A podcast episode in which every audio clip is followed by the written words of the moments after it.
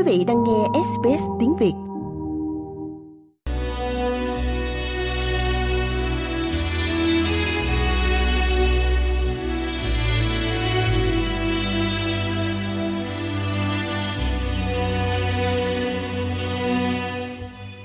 Đêm nay, hình như bà Thanh khó ngủ. Trong ánh sáng mờ của ngọn đèn bé như quả trứng, bà thấy chập chờn khuôn mặt của chồng. Bà mở to mắt để nhìn cho rõ hơn. Một vũng tối lờ mờ, không có gì hết ngoài sự cô đơn. Bà thở dài, tiếc rẻ, không nhìn được mặt ông lâu hơn một chút.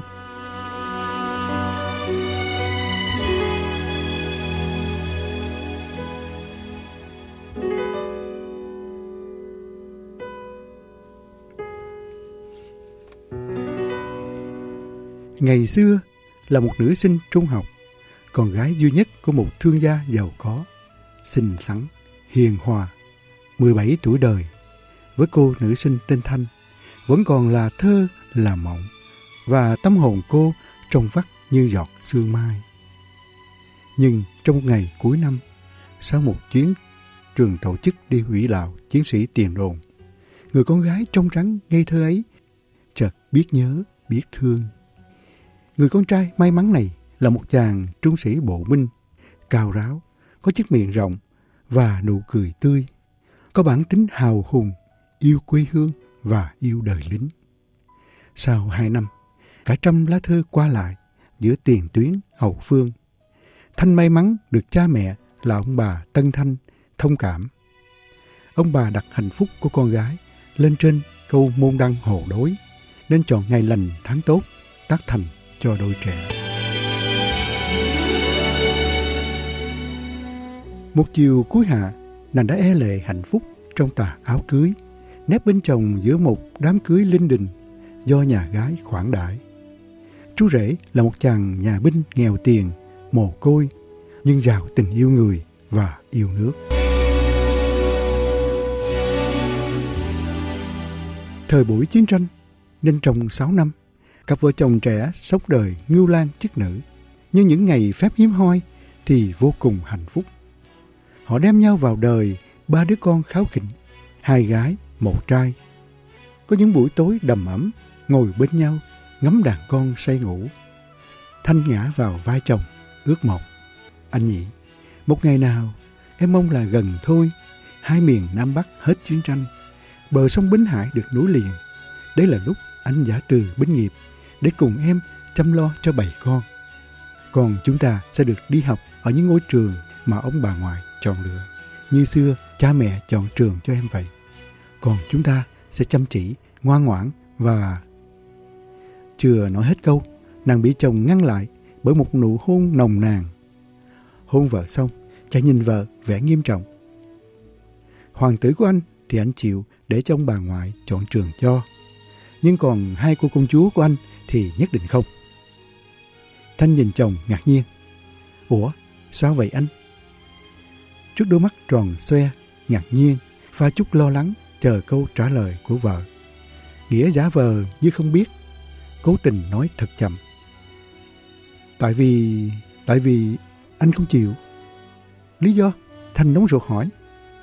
Tại vì nếu để cho ông bà ngoại chọn trường cho con gái anh thì chúng nó sẽ chừng 18, 19 là bị người ta rinh đi mất như anh rinh mẹ chúng vậy.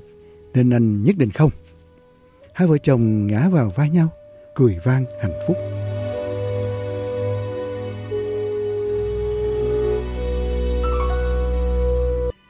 Thế nhưng những ngày hạnh phúc như thế không nhiều. Rồi trong một trận giao tranh ở Bà Rịa, nàng nhận được tin dữ đưa về.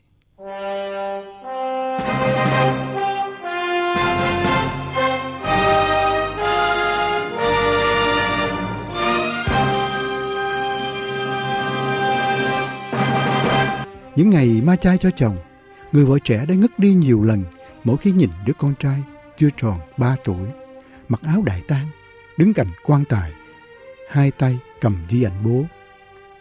Chung cất chồng xong, nàng đem con về nhà cha mẹ, trông coi công việc buôn bán phụ với ông bà Tân Thanh và nuôi dạy con thơ.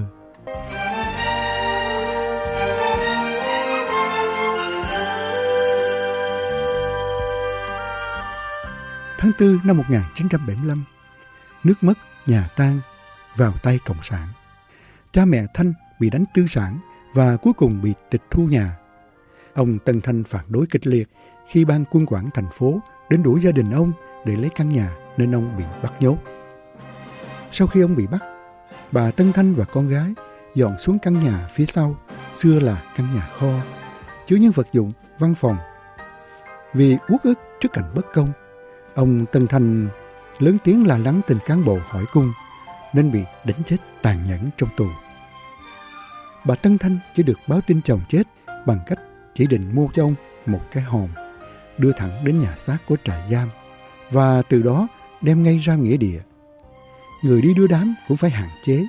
Chỉ những người trong gia đình mới được đi theo quan tài ra huyệt. Tuyệt đối không được đem xác về ma chay chi cả.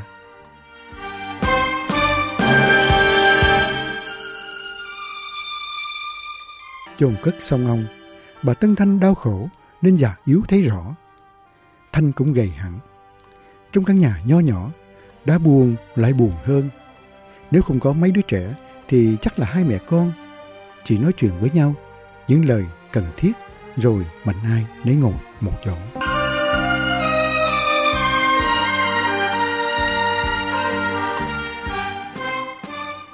Khi có tin nhà nước Việt Cộng cho đi bán chính thức, bà Tân Thanh âm thầm dùng số tiền giấu được mua chỗ cho con và cháu đi vượt biên.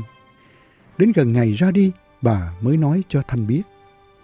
Khi đưa một số kim cương và đô la còn lại cho Thanh, bà nói từng tiếng. Thanh này, tình thế đã đến nước này. Mẹ thấy con ở lại, thì mấy đứa nhỏ sẽ khổ và sẽ không có tương lai. Mẹ đã mua đường cho con, mang chúng nó ra nước ngoài rồi. Vàng mẹ đã đóng đủ cho họ, chỉ còn chờ ngày đi thôi. Con hãy chuẩn bị quần áo, đồ dùng cần thiết cho lũ trẻ. Người ta sẽ gọi và đi bất cứ giờ phút nào. Đây, con cầm lấy cái này để phòng khi cần đến. Thành đón lấy một cái túi vải nhỏ trên tay bà Tân Thanh. Nàng buồn rầu nhìn mẹ. Chỉ con đi thôi à? Thế còn mẹ thì sao? Mẹ già rồi. vả lại, nếu đi hết thì ai lo cho nhang khói mồ mã cho ba mày. Thanh ôm vai mẹ, nấc lên. Mẹ, không, mẹ không đi thì con cũng nhất định không đi. Ba mất rồi, con không thể bỏ mẹ ở nhà một mình được. Bà Tân Thanh chỉ vào mấy đứa cháu ngoại, cương quyết.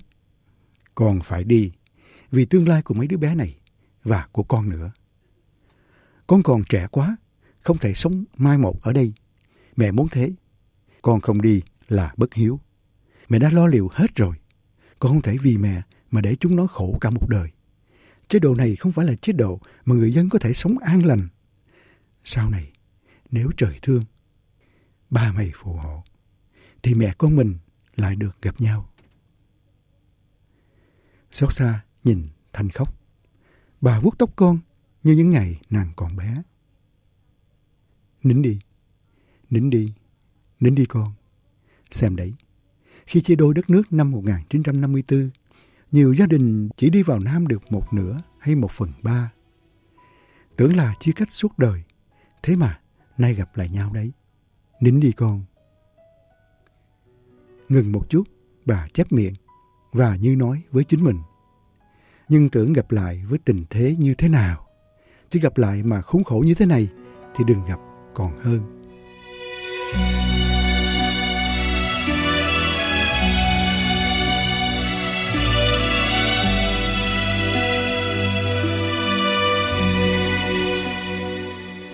Thế là Thanh gạt lệ, đem con ra đi. Vì mẹ nàng muốn quốc tịch Trung Hoa cho mẹ con nàng, đi bán chính thức nên chuyến ra đi cũng không nhiều vất vả.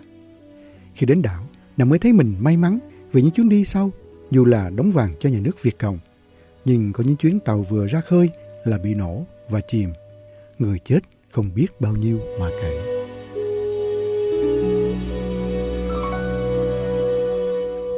Sau khi được tin con cháu đến đảo An Lành. Bà Tân Thanh phần nhớ con, thương cháu. Phần xót chồng bị chết một cách uất ức, đau thương. Đến cái đám tang cũng chẳng được quyền tổ chức đàng hoàng. Phần buồn vì mất hết tài sản. Bà ngã bệnh và không lâu, trước ngày được đi định cư ở nước thứ ba. Thanh được người gì báo tin là mẹ nàng khi mất, tay cầm tấm hình gia đình và mắt trang hòa ngấn lệ. Trên đất khách đã bơ vơ, Thanh càng cảm thấy bơ vơ hơn nữa khi nghe tin mẹ chết. Nàng như không còn đủ nước mắt để mà khóc cho những đau thương dồn dập đến. Chồng chết không bao lâu thì mất nước, tài sản bị tịch thu, gia đình tan nát. Ba nàng mất, sau cùng mẹ nàng cũng qua đời. Chào ơi, mới có năm sáu năm mà cuộc đời đem đến cho nàng biết bao đau thương, dập vùi, biến đổi. Bờ vờ trốn quê người với bảy con nhỏ, đứa lớn nhất 11 tuổi và đứa nhỏ hơn 6 tuổi. Thanh không còn thì giờ để buồn. Nàng cũng không nghĩ đến chuyện đi thêm bước nữa, mặc dù có đôi ba người theo đuổi. Vì thế, vừa làm cha, vừa làm mẹ. Một mình, nàng phải lăn vào đời làm lụng nuôi con. Số kim cương và đô la mẹ nàng cho, vừa đủ cho nàng mua một căn nhà nhỏ rẻ tiền trong khu bình dân ở vùng này.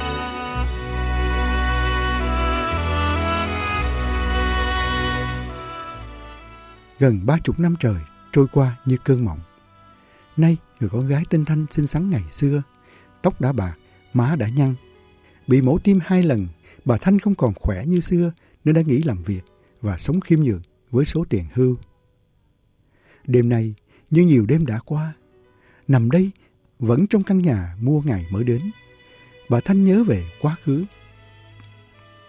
Trong nỗi cô đơn, các con bà đã trưởng thành như chim có cánh và đã bay khỏi tổ. Đứa thì đi làm xa, đứa thì có gia đình và bận rộn lo cuộc sống cho gia đình riêng của nó. Dù buồn và cô đơn, nhưng bà không những không trách con mà còn vui vì thấy đàn con đã trưởng thành, đã tự lập. Bà Thanh nhiều lần cảm ơn Thượng Đế vì bà nghĩ bất hạnh biết bao nhiêu nếu bây giờ ngoài 30 tuổi mà con bà vẫn quanh quẩn bên bà và bà vẫn phải lo cho các con như những ngày chúng nhỏ. Vì thế, bà rất bằng lòng với nỗi cô đơn. Bởi bà hiểu quy luật cuộc đời và nhất là cuộc sống ở đây. Còn cái khi khôn lớn rất hiếm hoi, cảnh sống quay quần bên cạnh cha mẹ như ở quê nhà.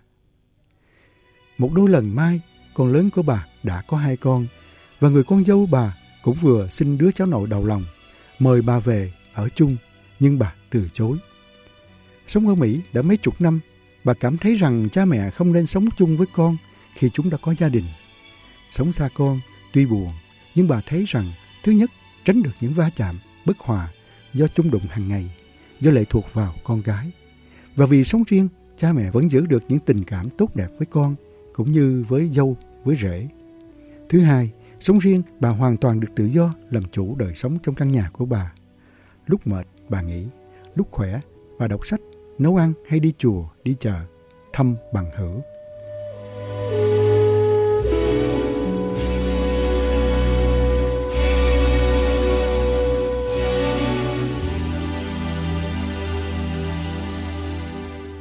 Đã hai năm rồi, bà sống ở căn nhà này một mình.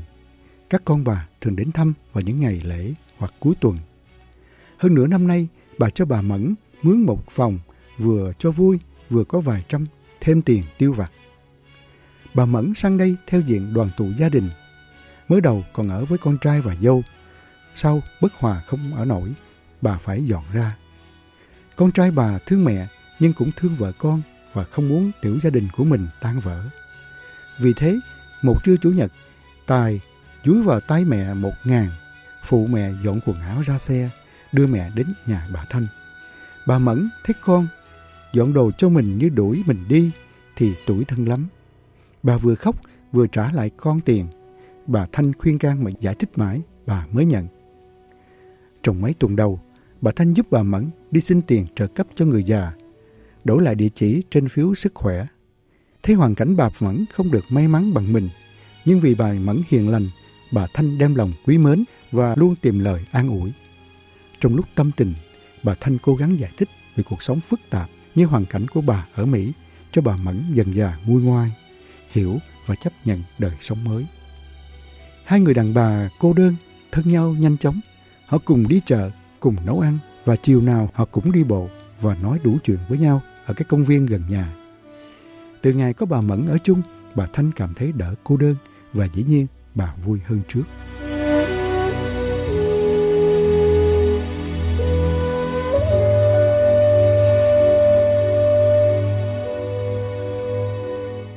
Sáng hôm sau, bà Thanh dậy muộn, xỏ chân vào đũi dép, đi vào phòng rửa mặt. Bỗng nhìn thấy trong bếp, trên mặt bàn ăn cơm có một chậu hoa thực dược tươi tắn. Bà Thanh nói vọng vào phòng bà Mẫn Ồ, hoa thực dược đẹp quá chị Mẫn ơi, mới sáng mà chị đi mua hoa sớm thế. Bà Mẫn từ trong phòng chạy ra, cười tươi, không kém gì hoa. Ấy, tôi có mua đâu, hoa của vợ chồng cháu Tài đấy. Nó bảo rằng hôm nay là ngày sinh nhật tôi, lại gần Tết, biết tôi thích hoa thực dược, nên trước khi đi ra tiệm, vợ chồng cháu mua hoa ghé tặng tôi đó. Nó bảo tối nay, đặc biệt, chúng nó đóng cửa sớm, đến đón tôi và chị, và mời chị đi ăn cơm, mừng tôi thêm một tuổi đấy chị ạ.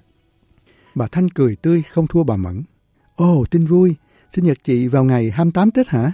Cả nước Việt Nam ăn mừng sinh nhật chị đấy. Mừng cho chị. Vậy thì trưa nay ta không nấu nướng gì hết. Tôi mời chị đi ăn. Chị em mình ăn cái gì nhẹ nhẹ thôi. Chờ bữa ăn mừng thịnh soạn vào buổi tối. Bà Mẫn nhìn bà Thanh cười, nụ cười dạt dào hạnh phúc. Bà Thanh cảm thấy vui vì chưa bao giờ bà thấy bà Mẫn vui đến thế. Gần Tết âm lịch, mấy dãy phố hàng quán của người Việt tấp nập hẳn lên. Các cửa hàng không thiếu một món quốc hồn quốc túy nào. Những gian hàng, những tiệm ăn Việt Nam đèn nến sáng choang và người đông như hội. Các loại bánh, bánh trưng giò chả, mứt ê hề. Bà Mẫn hai tay dắt hai đứa cháu nội, vừa cười vừa nhìn vào một sắp bánh trưng có dáng chữ phúc bằng giấy điều, nói với bà Thanh, cứ y như ở Việt Nam ta ngày xưa ấy chị nhỉ. Ngồi trong bàn ăn, bên cạnh hai đứa cháu nội, bà Mẫn luôn miệng nói chuyện và gấp đồ ăn cho cháu. Hai thằng cu thì vừa ăn, vừa liếu lo đủ chuyện với bà.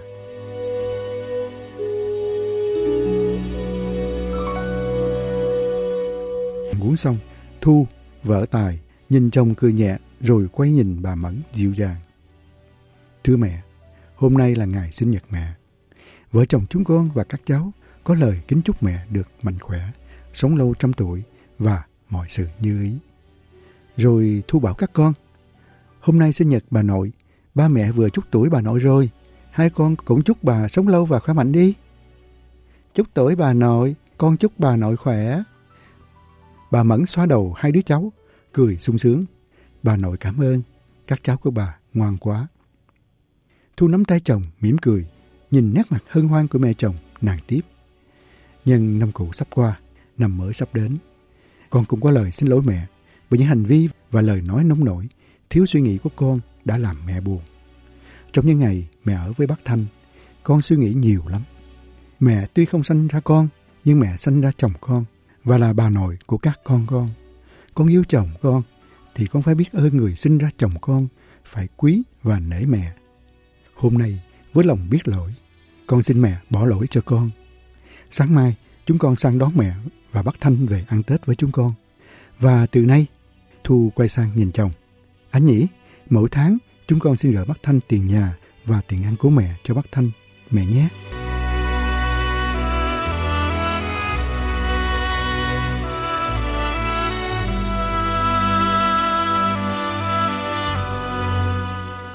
Thật là một bất ngờ khiến bà Thanh và bà Mẫn không nói được lời nào. Thế nhưng, qua làn nước mắt, xúc động, bà Mẫn cười rất tươi. Rồi bà một tay vòng ôm lưng hai đứa cháu, một tay bà đưa ra choàng ôm lấy Thu. Cùng lúc, Tài chớp nhanh mắt, run run cầm tay vợ đưa lên môi hôn. Chàng ghé tay Thu thầm thì. Thu ơi, Tết năm nay là một cái Tết vui nhất của anh, từ ngày mất nước vì anh nhận thấy em vẫn dễ thương như ngày mới cưới. Anh và các con xin cảm ơn em.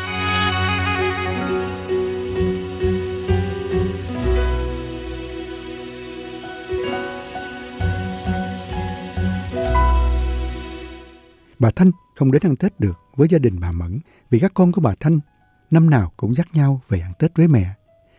Nhưng Tết này bà Thanh rất vui vì ít ra với lối sống của bà bà đã làm cho bà Mẫn hiểu rõ những dị biệt giữa Đông và Tây để bà Mẫn dễ dàng chấp nhận cuộc sống trong những ngày cuối đời, dù cô đơn nhưng vui vẻ.